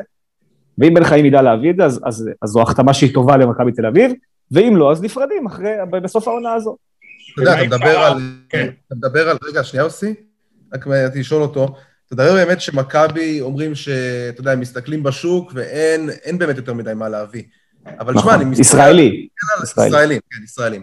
אז אני מסתכל על ביתר תל אביב בת ים, יכול להיות ששם, אני בטוח שם מסתתר כרגע יונתן כהן והדן גלזרים הבאים, אם זה אומר פרפגו יגון, שזה בעיניי שחקן שיכול להוסיף למכבי תל אביב כבר עכשיו, במרכז השדה שלה, את, את היצירתיות שכל כך הייתה חסרה לה, את, ה, את הדינמיות הזאת, אז יכול להיות שביתר תל אביב בת ים, כן יש איזה מישהו שיעשה את הקפיצת מדרגה הזאת, העונה למכבי תל אביב? יש בביתר תל אביב בת ים מספר שחקנים שאנחנו נדבר עליהם בעוד שנתיים-שלוש כיונתן כהן ודן גלאזר, אנחנו נדבר עליהם ככאלה, אני משוכנע בכך, בין אם זה רונן הרשקו, קשר אחורי, נדב נידם, קשר שמונה, פרפגו יגון, קשר מספר עשר. חנציס. אה, רונן חנצ'יס הוא, רונן חנצ'יס אגב, זה, רציתי לסיים את הדברים ברונן חנצ'יס, רונן חנצ'יס יהיה חלק ממכבי בעונה הבאה, הוא נשאר בסגל, זה, זה כבר הוחלט, זאת אומרת הוא קופץ לסגל הבוגר. והוא שחקן אה, כנף. הוא שחקן כנף בדיוק על העמדה של יונתן כהן וטל בן חיים. אמ, אה, בר כהן, שאני יודע שהוא יושאל אה, לעונה, בעונה הקרובה בליגת העל, אה, בוודאות, תהיה לו קבוצה בליגת העל. ומה עוד זה עוד ששכחתי? וגיא מזרחי. גיא מזרחי, מגן ימני, שיפתח את העונה במכבי תל אביב. כי קנדיל עשה ניתוח, ניתוח של שרירי בטן, ואני לא יודע להגיד בדיוק מתי הוא חוזר, גם מכבי לא יודעים בדיוק להגיד מתי הוא חוזר, אז, אז גיא מזרחי וחנצ'יס פותחים את העונה בוודאות, אה, ובהתאם להתקדמות של הפציעה הזאת של קנדיל, אז ייגזר מכאן כמה זמן אה, גיא מזרחי יהיה בסגל. אבל אלו השמות שמסומנים. מה לגבי פרפה? מה לגבי פרפה? יפה. פרפה, פרפה גויגון, אני לא חולק עליך לרגע שברמת הטאלנט, אין היום אף שחקן במכבי מה שיש לו ברגליים. לא חולק עליך לרגע. יחד עם זאת, פיזית, מימדים, הוא לא בכיוון. הוא לא בכיוון. זה יכול לעבוד בליגה לאומית, אני לא יודע כמה זה יכול לעבוד במכבי תל אביב. ו, ו, וזו החידה שפטריק ולור יצטרך לענות עליה בעוד 20, ו, 20 ימים, כשהוא יוצא למחנה אימון של עשרה ימים מחנה. זו החידה שהוא יצטרך לענות עליה. האם הוא רואה משהו באימונים, במשחקי האימון, שגורם לו להגיד, אני מוותר על עמדה של זר, ואני שם שם את פרפגו יגון. אה, זה המבחן הגדול. אה, ובוא נראה, בוא נראה איך זה, איך זה ייראה. אני מסכים איתך שלמשבצת של קשר עשר, איפה שהיה צריך להיות העונה דן ביטון ורק בסוף העונה הוא שיחק, אבל המשבצת הזו של העשר, אין למכבי שחקן כזה, אין לה. גם דן ביטון שהוא מאוד מוכשר, לא מוכשר כמו פרפגו יגון. אולי בועט יותר חזק. להתאבד על קניקובסקי כזה, כאילו. אני אומר, הוא אולי בועט יותר חזק, אבל הוא לא ברמה של פרפגו יגון. אה, וקניקובסקי זו עסקה שכנראה אי אפשר להוציא לפועל כן. בישראל. כנראה יהיה בחו"ל, כמו שאני מבין את זה. אז אה, בוא, אז- בוא, תספר לנו קצת על הקשר הזה בין מכבי לביתר תל אביב, כי אתה יודע, כולם יודעים שהיא קבוצת בת, אבל היא באופן לא רשמי כאילו. מה, מה בדיוק היחסים אה, שם בין שתי הקבוצות? תשמע, קבוצת בת זה הגדרה תקשורתית שהיא היא נכונה. זאת אומרת, היא עונה על הקריטריון המאוד בסיסי של עיתונאי של אמת דיברתי. היא קבוצת בת. מבחינת ההתאחדות אסור לך להגיד קבוצת בת, אוקיי? זה, זה העניין, זה החוק. אבל אז אתה אומר מבחינת קבוצת- אה, מאמנים, מבחינת אז תוכניות אתה אומר קבוצת שיתוף פעולה, אוקיי? אתה אומר קבוצה עם שיתוף פעולה. מה שמכבי חיפה תעשה בעונה הבאה עם הפועל עפולה, מה שבאר שבע תעשה עם סמך דימונה, זה מה שמכבי תל אביב עושה עם ביתר תל אביב בת ים כבר עונה רביעית, בדרך לעונה רביעית. אה, מה זה אומר על הקשר? זה אומר ששחקנים מושאלים לשם ומקבלים תעדוף מאוד מרכזי. זאת אומרת, אה, זה לא שמכבי מונעת משחקן ללכת להיות מושאל לבני יהודה, כי ביתר תל אביב רוצה אותו. אבל uh, הוא כן ילך לביתר תל אביב ולא לנוף הגליל, לצורך העניין, אוקיי? זאת אומרת, אם שתיהן רוצות אותו. Uh, זה, מדוב, זה קבוצה בעצם שבכל סוף שנתון נוער, מכבי לא משאירה חריגי גיל, והופ, הם קופצים ישר לתוך ביתר תל אביב ובת ים. Uh, זה מה שזה אומר. מבחינת צוותי אימון, אז, אז אתה, היסטורית אתה אומר, אוקיי, אה, אין באמת קשר, הקשר האמיתי שהיה כשריימונד אה, אטפלד אה, קיבל את הקבוצה, ועדיין החזיק בעוד כובע בתוך מכבי תל אביב. זאת אומרת, ריימונד היה מאמן ביתר תל אביב, ובמקביל, אחרי שעות העבודה בביתר תל אביב, הוא עבד כאחראי פיתוח כישרונות של מכבי תל אביב. ועשה אימונים אישיים לשחקני נוער אה, ונערים שמכבי סימנה כפוטנציאלים ונתנה להם שעות אקסטרה. אז הוא היחיד שזה באמת קרה איתו. אבל אמיר נוסבאום אין לו שום קשר למכבי תל אביב, לאמיר תורג'מן כבר לא היה שום קשר למכבי תל אביב, לסלובו ולשי ברדה לא היה שום קשר למכבי תל אביב, וגם לזיו אריה כבר לא היה קשר למכבי תל אביב כשהוא הלך לשם. אז בצוותי האימון אין באמת נגיעה, אה, שחקנים מקבלים תעדוף, אה, יש למכבי ולביתר תל אביב אינטרס שההשאלות האלה יימשכו, כי היא מצליחה לחיות, אתה יודע, תקציבית, אתה מקבל שחקנים ל-18-19, זה משכורת חייל, זה כמה אלפי שקלים בודדים בחודש, ואתה מרים קבוצה בליגה לאומית שעושה פלייאוף עליון אפילו. אה, אז מגיעה לחצי גמר גביע. אה, ובתוך הסיפור הזה, גם מכבי צריך להגיד, היא גם מעבירה עכשיו פתאום זרים, אנחנו רואים איזושהי מגמה בשתיים האחרונות, שמכבי מחתימה שחקנים זרים ומשאילה אותם לביתר תל אביב, בין אם זה פרפגו יגון, אבל העונה גם היה את אה, רואן נומן, שהוא שחקן כנף, אדוארדו גררו, גם. אדוארדו גררו לפני, נכון? אה, אז אתה יודע, היא גם עוזרת לביתר תל אביב בכל האספקט של הזרים, אתה יודע, להביא זר שחותם במכבי תל אביב, זה אחרת מאשר להגיד לו, בוא תחתום בביתר תל אביב בליגה לאומית.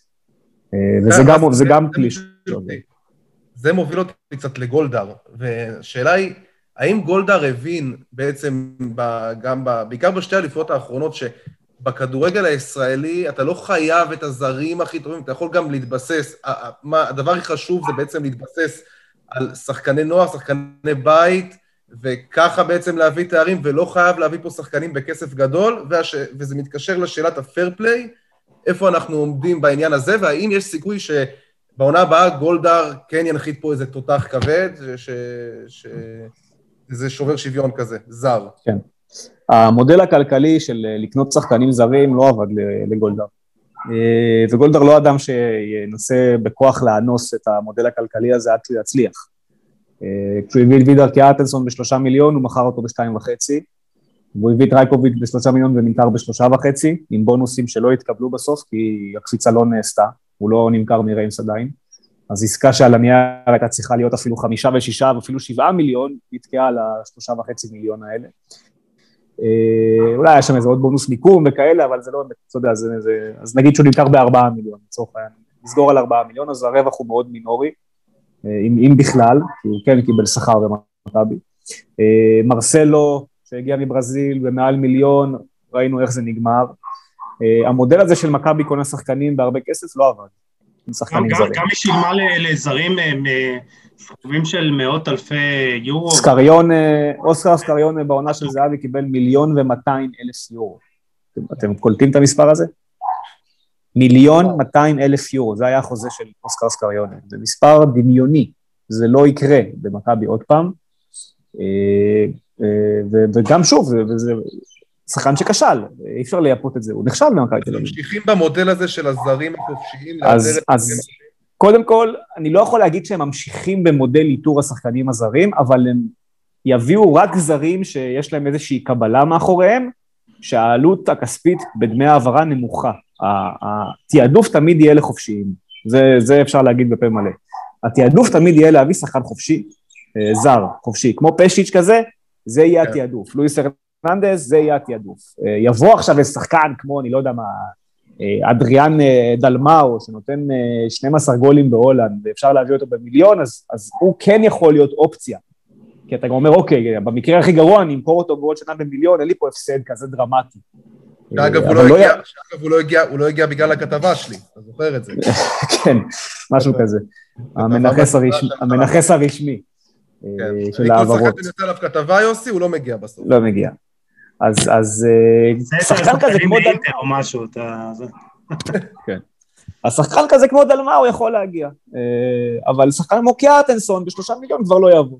ולגבי ישראלים, אז שוב, צריך להגיד, צריך להסביר את, ה, את העניין הזה מאוד פשוט. אם מיץ' גולדהר עכשיו יוצא החוצה ואומר, כמו אלונה ברקת, חבר'ה חזרתי, אתה יודע, אלונה חזרה, המשפט הזה של, אה, שבאר שבע אז הוציאה כשהיא חזרה, אלונה חזרה, אם מיץ' יוצא עכשיו החוצה ואומר, חבר'ה חזרתי, אז כל מוחמד כנען יהיה שווה 4 מיליון יורו, וכל דין דוד יהיה שווה 3 מיליון יורו, ועל קניקובסקי תתחיל לבקש כבר 9 מיליון, וזה לא, לא יקרה הרי. זאת אומרת, המשפט הזה של גולדהר שאומר, חבר'ה, אני פה, אני שוב פה כספית, המודל יקרוס, זה לא יעבוד, מכבי לא, לא תשלם את הסכומים האלה. אה, ולכן גם למכבי עדיף להגיד, חבר'ה, אנחנו לא רוצים את העסקאות האלה, אנחנו לא קונים שחקנים בליגת העל, זה לא בשבילנו, אז מה, איפה הדברים עומדים עם... אה, מכבי כן, היא כן תחתור לכיוון עסקאות של החלפת שחקנים, שבתוך החלפת השחקנים יהיה תגמול כספי לא משמעותי. אה, זאת אומרת, אה, דין דוד ילך על ראש בראש מול שחקן של מכבי, ועוד איזה כמה, 300-400 אלף נגיד. זה, זה הכי הרבה שיהיה בתוך ליגת העל. לא יהיו עסקאות של מיליון וחצי, שתיים דמי העברה, כמו, ש, כמו שאולי היה בהתחלה. עם טל בן חיים החלוץ לצורך העניין. זה כבר לא יחזור על עצמו. אה, זה לא יקרה יותר. יש המון, זה נראה שיש המון ערפל בקשר ל... מי, מי מקבל את ההחלטות במכבי תל אביב לגבי רכש? כאילו, איך זה עובד? ברק יצחקי, אחרי זה הוא מוריד את זה לגולדהר, גולדהר כמובן נותן את החותמת הסופית, אבל מי... לא, אז, אז הסדר, הסדר, הוא, הסדר הוא מאוד פשוט, מכבי תל אביב ברגע שבן מנספורד הלך ואיביץ' הלך, אה, החליטה שהיא עושה בעצם הפרדה בין המחלקות, ויש היום מחלקת כדורגל, אוקיי? בראש מחלקת הכדורגל עומד פטריק ון לובן. מתחתיו יושב ברק יצחקי. ון לובן זז תפקיד, הוא היה מנהל ביצועי ונהיה מאמן. אז היום זה ברק יצחקי ופטריק בערך באותו לבל, אה, והם מקבלים את ההחלטות לגבי מי חותם. כמובן שהחותמת של המאמן היא יותר מרכזית אה, מיצחקי, כן, הוא צריך לאמן את השחקנים האלה בסוף. אבל אה, יצחקי יושב עם סוכנים ועם שחקנים ועל חוזים וכל הדברים האלה, וכשכל זה כבר מוכן ויש לך את העסקה הגמורה הזו לכדי בוא נחתום על המסמך, בוא נפיץ את הטיוטה, מעבירים את זה לקנדה ומחכים לה, לאוקיי. האם יש אישור או אין אישור. בדרך כלל זה לוקח כמה ימים טובים, אתה אומר. בדיוק, כן. אה, אז זה, זה הסיפור, אה, ככה זה עובד. כשהיה כמו מנספורד ואיביץ', אז זה היה שניהם, הם החליטו. וכשהיה ג'ורדי, אז, היה, אז ג'ורדי החליט. זאת אומרת, ג'ורדי היה עושה את הכל, ושולח את האימייל לקנדה ואומר לו, מה, מה עכשיו? אני יכול, אני לא יכול להחתים. ובהתאם לתשובה גם מתחיל ביניהם לריב, כל מיני דברים כאלה, אני כן רוצה, אתה לא רוצה, התמקחות ביניהם, ג'ורדי ידע לשכנע את מיץ' גולדהר מאוד טוב, אה, זה ייאמר לזכותו, הרבה יותר טוב מבן מנספורד, הרבה יותר טוב מאיביץ', אה, וגם הרבה יותר טוב מיצחקי ופטריק ונובן, אבל מה שכן אפשר להגיד על מיץ' גולדהר, זה שבכל עונה שהוא איבד את האליפות, בקיץ שאחרי הקבוצה עבדה מאוד מהר. והחתימה שחקנים מאוד מהר. ואם תסתכלו על, על איזה מאמנים קיבלו שחקנים בשלב מאוד מוקדם, אז שוטה ארוולדזה קיבל, ג'ורדי כמאמן קיבל, ואיביץ', איביץ' בעונה הראשונה, קיבל סגל מוכן למחנה אימון שלו. לנו אה, סדר. אז אה, אני מאמין שמכבי כן תסגור סגל עד עוד חודש. אוקיי, אז בוא תעשה לנו סדר מבחינת אה, אה, פשיץ. אה, פשיץ' סיים, אורית, כמו שאני יודע. פשיץ' לפי מה שאני יודע. סיים. הרננדז אה, ביקש אה, כמה ימים לנסות לשכנע את המשפחה שלו, ואם הוא לא מה יש יצליח אז... מה יש למשפחות של שחקני מכבי תל אביב שהם לא אוהבים את ישראל? זה רק אחת, אה, אני צריך להגיד, זה די נדיר. גם שעיר. לא, ז'י- כן, אני אומר, אבל מהעונה הזו זו רק אחת, זה, זה היא, אשתו של הרננדז, שהיא לא התאקלמה פשוט, היא לא הסתדרה פה. סבורית? אה, קורה. סבורית גם. סבורית הרננדז ביקשו כמה ימים בשביל להבין לאן זה הולך. סבורית אמר למכבי תל אביב שאם לא יהיו לו הצעות טובות אה, בחוץ, אז הוא חותם על החוזה שהציעו לו. סבורית- סבורית ואשתו מתים על ישראל. נכון, אז אה, דווקא לגבי סבורית יש אופטי- אופטימיות כלשהי.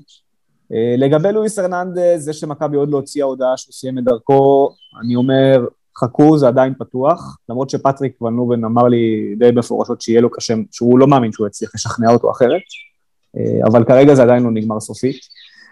פשיץ' לא יהיה, יניוטיס שחוזר מהשאלה גם, יגיעו איתו לאיזה הסדר והוא לא יהיה. אה, ניקוליץ' אותו? הסיפור. סליחה שאני קוטע. פשיץ' לא יהיה. אוקיי. אה, ניקוליץ' גם לא אמור להיות, ובעצם מכבי אף פעם לא היה. כן, ומכבי אמורה להחתים על הנייר שלושה זרים חדשים, ואם סבורית עוזב אז ארבעה, ואם גם הרננדז עוזב אז חמישה. אה, זה בערך הסיפור. שחקן רגע, שנייה, שחקן שמאוד מעניין אותי זה אה, ישראלי דווקא, אילון אלמוג, ש... אה, הוא איכשהו אה, עונת, אה, אתה יודע, הוא, הוא נעלם כזה, הוא לא, לא הצליח עושה להתרומם. צעד אחורה. כן, אה, איפה זה עומד באמת, אה, גם מבחינת ה... אה, אני תוכניות חושב, שלו? אני, אני חושב וקצת יודע שהוא לא יהיה שחקן במכבי תל אביב בעונה הבאה.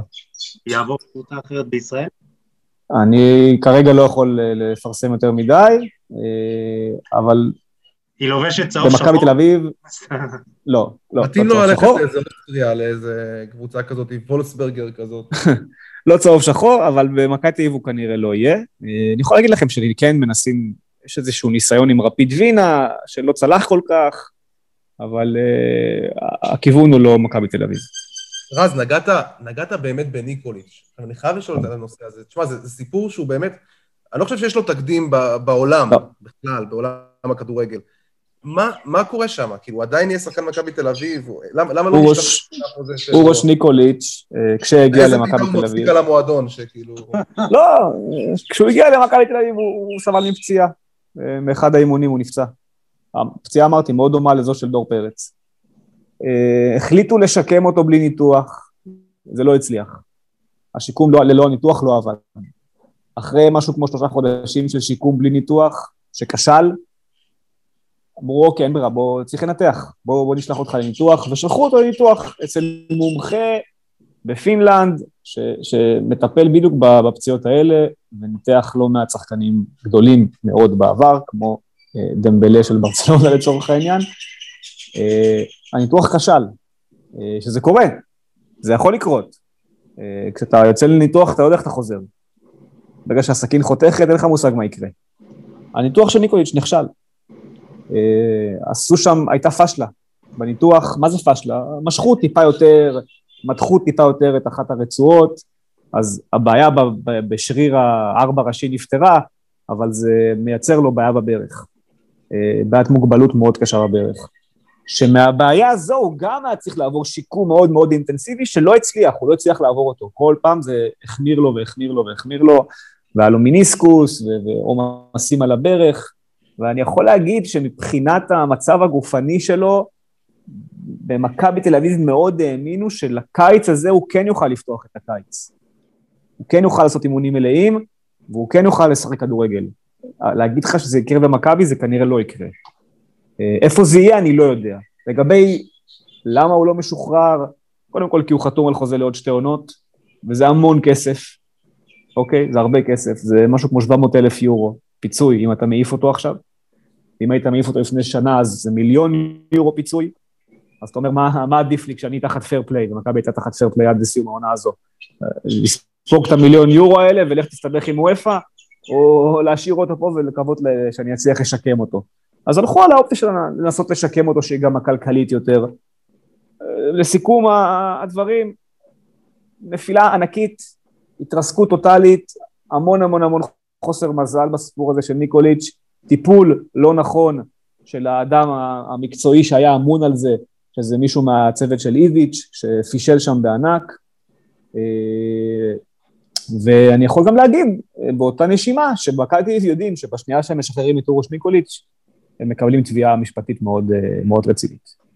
על, על רשלנות רפואית, כי אין מה לעשות. אה, הפציעה קרתה במכבי תל אביב, זה המעסיק שלו. כמו שאני מחר אלך ברחוב אה, ולא יודע, יצא למשחק בבלומפילד, ובדרך לבלומפילד אני אפול במדרכה ואשבור את הרגל, אני יכול לתבוע את המעסיק שלי. זה אותו דבר, זה אותו עיקרון. ויש פה הרבה כסף על השולחן, וכנראה שזו גם אחת הסיבות שלא מיהרו להיפרד ממנו. גם הסיבה הכלכלית. טוב, אני מקווה שזה העביר קצת אה, דברים לאוהדי מכבי תל אביב. אה, אני רוצה לדבר על הציפיות אה, לעונה הבאה, אה, וזה גם מתקשר. לשאלה של אה, האם ערן זהבי איכשהו יעשה איזה קאמבק אה, מפואר. לאן הולכת כן. העונה הבאה של מכבי תל אביב? זה יהיה ללכת בכל הכוח בעונה האירופית ועל האליפות? מכבי תלך על אירופה בכל הכוח בתחילת הקיץ, אין ספק בכלל. לא לעלות לשלב בתים של הקונפרנס ליג זה כישלון פסיכי, כן? מכבי עם 20 וחצי נקודות דירוג, היא תהיה מדורגת כל השלבים המוקדמים, והיא גם תהיה בדרג השני בהגרלה של שלב הבתים. זאת אומרת, אה, מכבי בפוזיציה מדהימה בקונפרנס ליג, בזכות העונה הנוכחית, והעובדה שהיא לקחה פה תשע נקודות אה, אקסטרה לדירוג שלה. והיריבות אמורות להיות מאוד נוחות בכל השלבים. אז, אז ברור שהיא תלך על זה בכל הכוח. גם הקמפיין אמור להסתיים יחסית בסמוך למחזור הראשון של העונה, אז מהבחינה הזו היא, היא בסדר, יהיה לה את הכוחות לווסת וללכת לשם.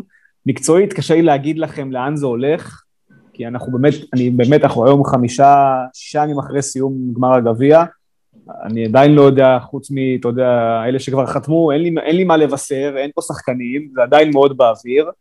אני כן חושב שבעוד שבועיים מהיום, שזה כבר אה, פתיחת האימונים הרשמית, הדברים ייראו אחרת וכן יהיה סגל הרבה יותר שלם. אני כן מאוד מאמין שמכבי תל אביב תתחזק, בשלושה זרים לפחות. אה, אני כן מאמין שהיא תצליח להביא ישראלי בכיר אחד, אולי זה יהיה דין דוד, אולי זה יהיה שם אחר שאנחנו לא חושבים עליו, אולי זה יהיה ניר ביטון, אבל ישראלי בכיר אולי שניים כן יצליחו להביא בסוף. אה, וברור שהמטרה, המטרה זה אליפות. יפה, וערן זהבי, תשמע, אני אגיד זה מאוד קל, אם ערן זהבי מחליט שהוא חוזר לישראל, הוא שחקן מכבי תל אביב. אוקיי? מכאן צריך שערן זהבי יחליט שהוא חוזר לישראל. אתה יודע, אני הייתי בטוח אחרי השוד הזה, הייתי בטוח שכאילו... אה, אתם לא, לא יודעים, אתם לא מבינים מי זה ערן זהבי. כן, ערן זהבי חייב להוכיח נקודה, כאילו הוא... זה רק נתן לו עוד drive להישאר שם. אתם לא מבינים מי זה ערן זהבי. הוא עכשיו כל כך נחוש לעשות בדיוק הפוך מה שאתה חושב, כן. ולחזור לשם, ולפרק את הליגה ההולנדית, ולהגיד, ראיתם, אמרתם שאני... זו המטרה. כן, ואמרתם לי, ראיתם, אמרתם שאני אתקפל, ואמרתם לי שאני זה, ושאני אברח, ושיפחידו אותי, והנה תראו מה עשיתי. זה מה שעכשיו עובר לערן זהבי בראש, מההיכרות שלי איתו, האיש חושב בדיוק הפוך מכולנו. אה, וכשכולם אמרו ערן זהבי יחזור לישראל, אני אמרתי, חבר'ה, תשכחו מזה, הוא לא חוזר לישראל. אולי האוהדים של מכבי צריכים לעשות קמפיין הפוך, צריכים להגיד לו, אל תבוא, בדיוק, אל תבוא ואז הוא יבוא. ואז הוא יבוא דווקא. אה, אבל, אני, שוב, ערן זהבי יהיה במכבי תל אביב, ביום שהוא יחליט שהוא סיים עם ההרפתקה הזו בחוץ. אה, האם זה יקרה בקיץ הזה? אני חושב שלא. יחד עם זאת, צריך גם לקחת בחשבון שיש פה עוד משתנים שקורים, כמו פס ואיינדובן עצמה, שאם היא בטעות לא עולה לליגת האלופות, ולא עוברת את הפלייאוף, והולכת שם לאיזשהו זעזוע בתחילת העונה, אז אולי באזור ספטמבר או סוף אוגוסט פתאום ייפתח איזשהו חלון. כל עוד יש ליגת האלופות על הפרק, אני לא רואה שום סיכוי שערן זהבי מוותר על זה. אני לא רואה את זה קורה. טוב, אז לאחר שהבנו שערן זהבי כנראה לא יהיה במכבי תל אביב העונה, בעונה הקרובה לפחות, אה, כמה מילים על גמר גביע, זה היה אחד כן. המשחקים מטורפים והאווירה ומה שקרה שם.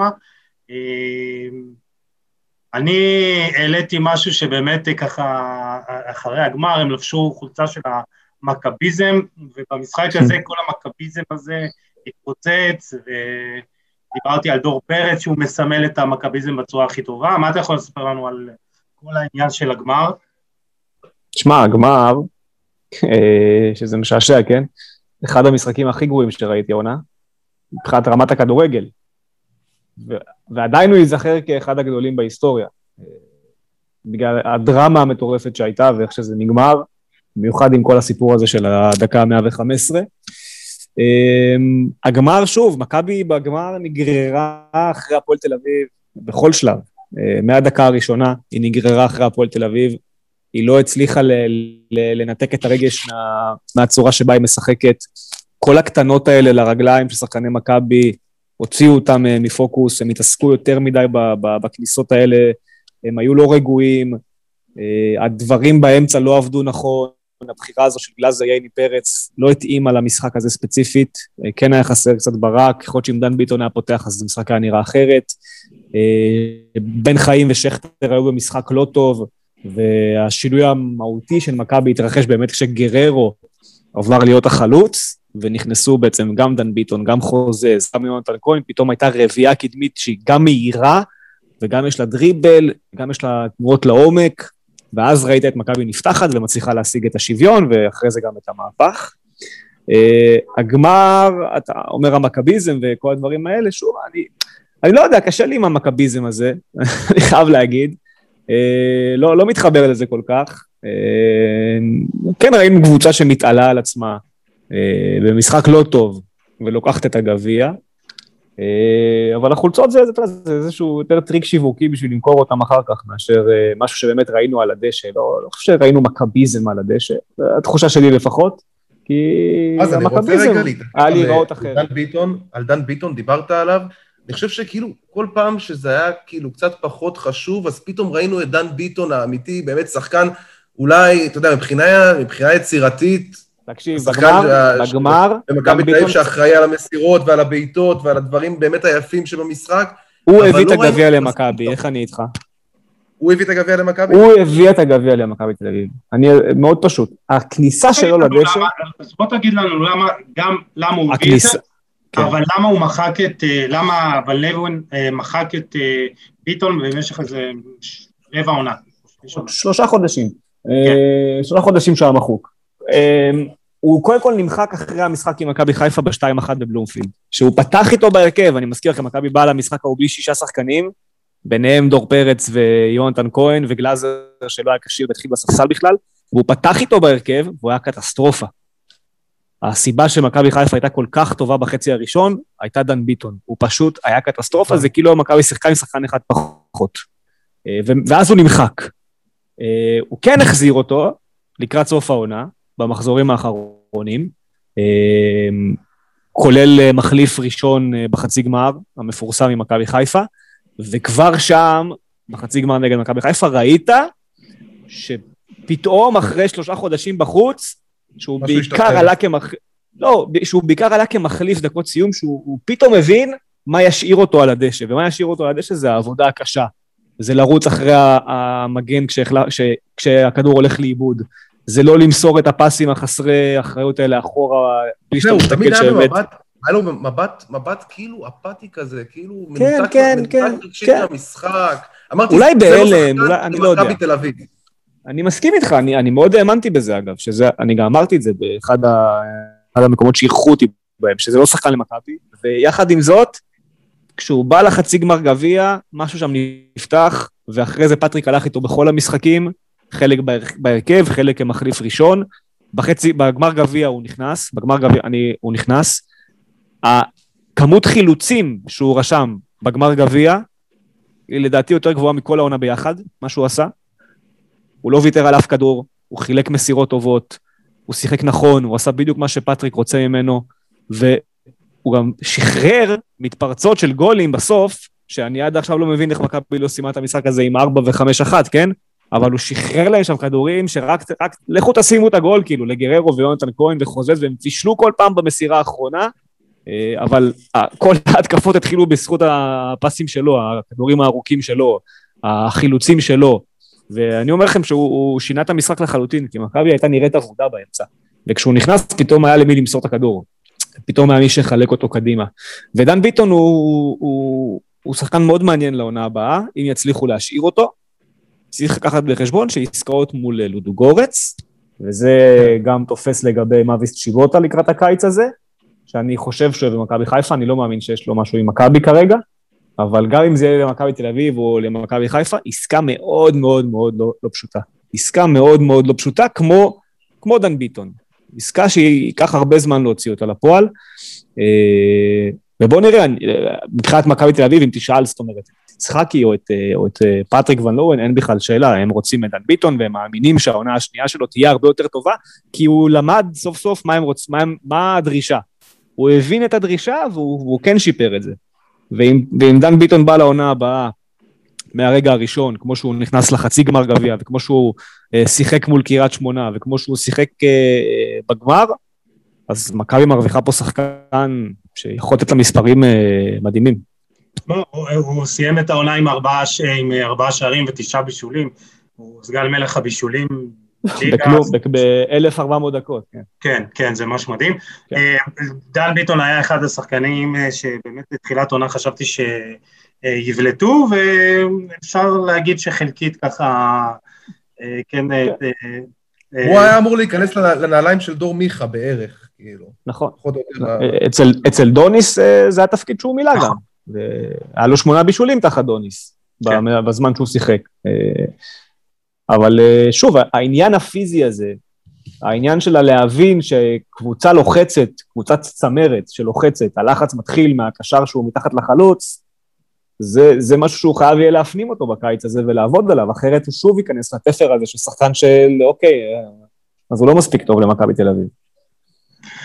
אה, טוב, אז אה, נקווה באמת בשבילו שהוא יבין ויעשה את השינוי הזה. אני חושב שאנחנו אתה יודע, אפשר להמשיך לדבר, כל פרק אנחנו אומרים, אה, אנחנו כל פרק אומרים את זה שאנחנו, כן. אפשר להמשיך עוד לדבר. תמיד אנחנו אומרים שעה. כן, כן, ראית? כן. אה, טוב, אה, בואו ככה נסיים ונסכם את הפרק. רז, מה, איך היה לך? איך אתה מסכם? קודם כל נהניתי מאוד. בסך הכל, אתה יודע, אני עולה להרבה פודקאסטים והרבה זה, אז קודם כל היה כיף מאוד, אווירה טיפה שונה. רגע, אווירה לחיוב טובה אה, שונה? לא, לטובה, לטובה. אווירה שונה לטובה. אה, אני אסכם בזה שאני חושב, אה, אתה יודע, לקראת העונה הבאה, שיהיה נחמד גם לחזור לזה בעוד שנה ולראות אם צדקתי, שאני חושב ששחקן העונה הבאה הולך להיות אדוארדו גררו. לא רק במכבי תל אביב, אלא בכלל, בליגה כולה. והוא ילך להימכר בהרבה כסף, זו התחושה שלי. יפה. רגע, ו... מכבי אלופה? אני לא יודע, אני לא יודע. קשה לי עדיין, אני לא, קשה לי מה... להגיד עכשיו שזה... קשה, קשה במצב הנוכחי להגיד, אה, כי אנחנו לא יודעים לאן הסגל הזה הולך. היא כן תהיה 1-2, זה בטוח לדעתי. זאת אומרת, פה אין שאלה, זה כן יהיה 1-2. נתניה כן. אלופה. נתניה אלופה. זה כן יהיה מכבי תל אביב או מכבי חיפה, מקום ראשון. זה לא יהיה מכבי נתניה עם כל האהבה שלי למכבי נתניה. אה, לא, אבל אני מאמין שהיא כן תעשה פלייאוף עליון על חשבון אה, אחת הקבוצות כן. שהיו העונה. קריית שמונה או פתח תקווה, מישהי או אשדוד, אחת מהן תיפול. אה, תמיד זה קורה, אגב. אני חושב שמכבי פתח תקווה תרד ליגה, אתה יודע למה. לא, היא לא תרד, היא לא תרד, אבל אם מוכרים את ליאל ההחתמות האחרונות, לא יודע. לא, אם ליאל עבדה הולך, אז זה בוודאות לא פלייאוף עליון, אין סיכוי שזה יכול לקרות. כן. אבל אם הוא נשאר, אז uh, יש להם סיכוי לשחזר את הפלייאוף העליון, ואני עדיין חושב שנתניה הולכת להיות שם סביב המקום השישי. אני לא יודע לאן ביתר תלך, לא יודע לאן הפועל הולכת מפה. כן. באר שבע. באר שבע היא לא מפסיקה להחתים, אבל אני מנסה כן. להבין לאן זה, כאילו, אני לא מה המטרה. לכל. כן, אבל מה המטרה של ההחתמות? חוץ מיוג'ין ננסה ו- ודור מיכה, אני לא, לא יודע, מה הם צריכים את כל השחקנים האלה. גורדנה- אבל... זה גם חיזוק. לא. כן, גורדנה זה חיז... אוקיי, כאילו בונה קישור חדש, אבל אה, אני לא יודע אם זה קישור שיכול באמת... זאת אומרת, זה לא ג'ון אוגו, חובן ומליקסון. לא, זה לא. אבל אה, זה יכול להיות מקום שלישי תחרותי. כן. אז אוקיי, אז שאלה מה, זה מה שהיא רוצה להיות, מקום שלישי תחרותי? אני לא מאמין. צריך להתחיל... לא יודע. אה, מוזר, מוזר, לא יודע, הייתי, אני, אני חשבתי שתביא לשם זרים, אבל אה, עושה רושם שהיא הולכת לכיוון הישראלי דווקא. טוב, אז אה, נחכה ונראה. אה, גיל, אתה רוצה לסכם? וואלה, האמת היה פרק תענוג, נהניתי מכל רגע. אה, למדנו הרבה דברים חדשים, כאילו, אני מכיר את רז כבר הרבה זמן, אני יודע כמה הוא קרוב למערכת ו- וכמה הוא מכיר וכמה הוא חי את זה, אז באמת לא היה לי שאלה את מי, את מי להביא פה, מתחנף קצת לבוס, אבל בסדר. רגע, זה- אה, זה עבד לגיל? גיל אה, עבר את זה? לא, אני לא... אין, לא אין, שום יודע, דבר לא עובד עליו, שום דבר לא עובד עליו. לא, קשה לי, אני לא לא נותן הבטחות על סמך פודקאסטים. נו, אז תקדם אותו, אנחנו פה בשביל לעזור לבן אדם. כשהוא יתחיל להציג ידיעות אחרי שתי דקות אה, בלי טעות, אני אריב.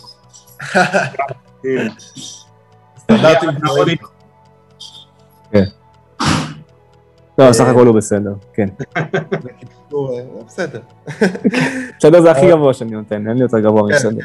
בסדר מרז, בסדר מרז זה, זה, זה כמו בסדר מאיביץ'. אז כן. אה, צריך להעריך את זה. אבל ברצינות, באמת חושב שהיה לנו אחלה פרק ונהניתי מכל רגע, אני בטוח שכל אה, הפיד הצהוב שכבר אה, מחכה לפרק הזה יקבל, יקבל תמורה, וזהו, והיה באמת אחלה, נהניתי מכל רגע. בעוד 20 דקות אני עולה למשמרת. יאללה. כן, יפה. אה, גיל, אה, תבדוק כמה פעמים לפני שאתה מעלה שלא יהיו טעויות. אה. רז, אני רוצה להגיד תודה רבה, אני ככה לא אוהד מכבי תל אביב, אבל אתה יודע, זה תמיד כיף לדעת איך הדברים עובדים. חידשת לי המון על הדברים באמת שקורים בתוך המועדון ועל ה... גם התוכניות לעתיד, אז אה, תודה ממני, אה, תודה שהגעת ותודה על כל המידע שחלקת איתנו. ואני מקווה באמת שמחתי. לחזור אה, בעתיד גם פרקים כאלה וגם כדורגל אירופי. אנחנו נשמח לארח אותך שוב. כן, בשמחה. יאללה. אז... תודה רבה. בכיף, תודה, זה היה לנו לעונג. אה, חברים, תודה רבה שהייתם איתנו, מאזינים, מאזינות, אנחנו באמת אה, משתדלים להביא לכם את האנשים האיכותיים ביותר אה, לפודקאסט, וצפויים לנו עוד הרבה הרבה הפתעות בהמשך. אתם מוזמנים לשתף את הפרק, לתייג חברים ולהאיר את עינינו, ואנחנו ניפגש בפרק הבא עם עוד תוכן מעניין ואיכותי וייחודי, אז תשמרו על עצמכם עד הפעם הבאה. יאללה, ביי.